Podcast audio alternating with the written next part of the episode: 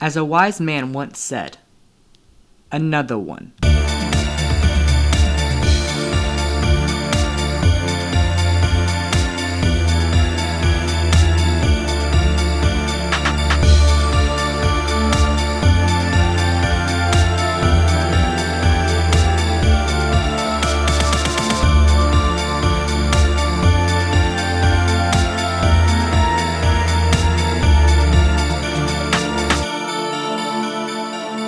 Yo, what is going on, everybody?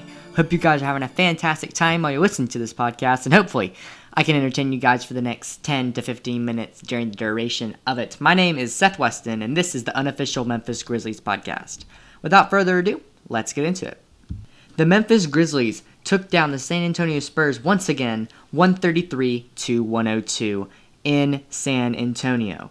The Grizzlies improve to 9 and 6, and the San Antonio Spurs fall to 11 and 10.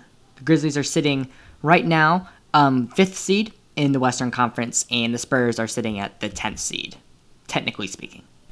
Now, starting off with the statistics for the Memphis Grizzlies. Brandon Clarke put up a great performance 18 points, 6 rebounds, 2 assists, 2 steal, sorry, 1 steal, and 2 blocks. Xavier Tillman put up 10 points, 2 steals, an assist, and nine rebounds. Kyle Anderson, 17 points, great game for him. He got a block as well, three assists, and eight rebounds. Ja Morant played well with 13 points, eight assists, two steals, and two, sorry, three. Nope, I keep correcting myself. Two rebounds. Dillon Brooks put up 13 points tonight, He's going 0 for 2 from 3, but he also put up an assist um, and a steal as well. Grizzlies bench uh, looked like tonight. Gorgui Dieng led the, led the Grizzlies in points and 19 points, one block, an assist, and nine rebounds. Tyus Jones 11 points, 14 assists, three re- rebounds, and two steals. John Konchar with five points, a steal, assist, and a rebound. And Desmond Bane put up 10 points last night, uh, a block, an assist, and three rebounds. And Finally, De'Anthony Melton, 17 points, two steals, a block, five rebounds, and sorry, five assists and seven rebounds for the shooting guard. DeMar DeRozan puts up a better performance with 14 points for him, six assists, a steal, and five rebounds. Johnson puts up a game high 25 points. Uh, sorry, game leading score, uh, 25 points, five, sorry, 10 rebounds, and three assists for him. Aldridge puts up 12 points, Murray puts up six, and Walker the fourth puts up four. Ironically enough, Trey Lyles put up four points uh, tonight. Rudy Gay put up six points. Boris Diop put up two, and Jakob Poeltl put up six. Patty Mills with 11. Derrick White with five, and finally uh, Vassell with three. So what did the Grizzlies do better? One, they shot the ball better um, and more efficiently. They shot the ball for 55 uh, percent, almost 56 percent, and 50 percent from three. So that was a big start. That was a big uh, boost for them. Uh, the Spurs only shot 41 uh, percent and 35 percent from three. Um, and so percentage wise, the Grizzlies won there, and so that was a big reason we won this game. Another reason I think we won this game is because the Grizzlies put up 37 assists for the night um, against the Spurs 28. So we were sharing the ball more, um, and so that was a good that was a big part of it. Uh, finally, I believe our bench st- st- stepped up more than the um, than the Spurs did. Uh, only in the bench on, for the bench for the Spurs, only one person was in double figures, and for the Grizzlies, uh, four of them were. So I think that was definitely a big contributing factor for us winning this game um, as well. Finally, this is going to sound a little bit uh, immature, but I think the Grizzlies just outscored the uh, the Spurs tonight. Everybody in the starting lineup put up double figures for the Grizzlies, not the case for the Spurs. We just put on an absolutely shooting performance, like multiple people. Like so, we have it's 18, 10, 17, 13, 13, 19, 11, 5, 10, and 17. But whenever you say go through that with the uh, Spurs, you get 14, 25, 12, 6, 4, 4, 4, six two six eleven five zero three. To put it the most simplest way and the less confusing way, our shots were falling, theirs were not. We scored more points, they did not. So I think, and overall, I think that is the reason that we won this game because that, like, just yeah, our shots were falling and theirs were not falling as much. Obviously, 102 is uh, a little bit low for the NBA, and 133 is a tremendous amount. And so it was a relatively close game in the first half, but then we just poured it on them in the third and fourth quarter.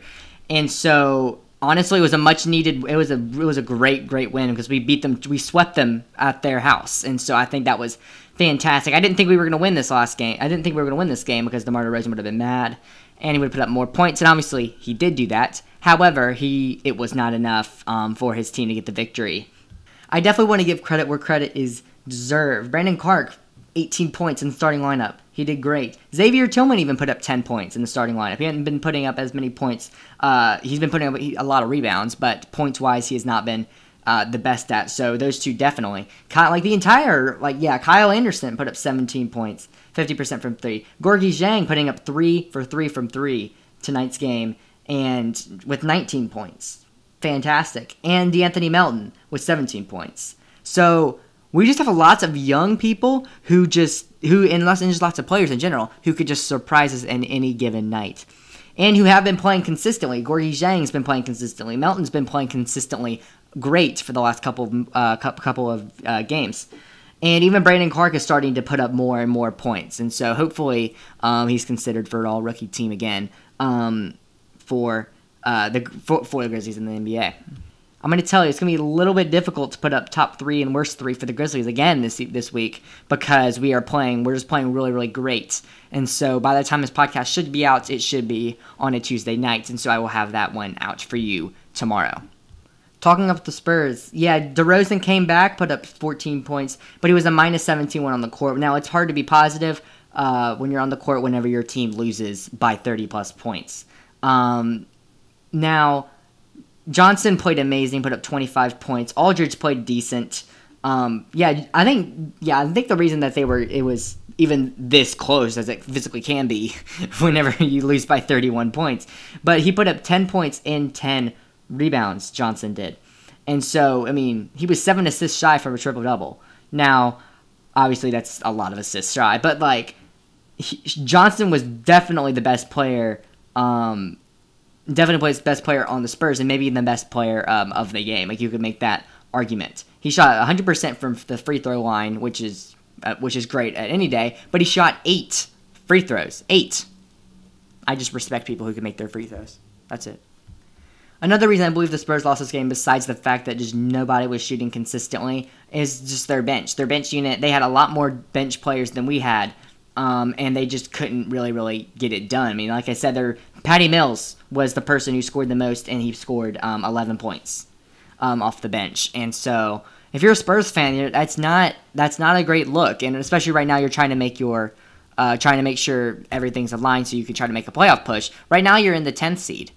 Um, and so, should you be nervous? I don't know. I mean, I just I don't know if this team can make it that far in the playoffs.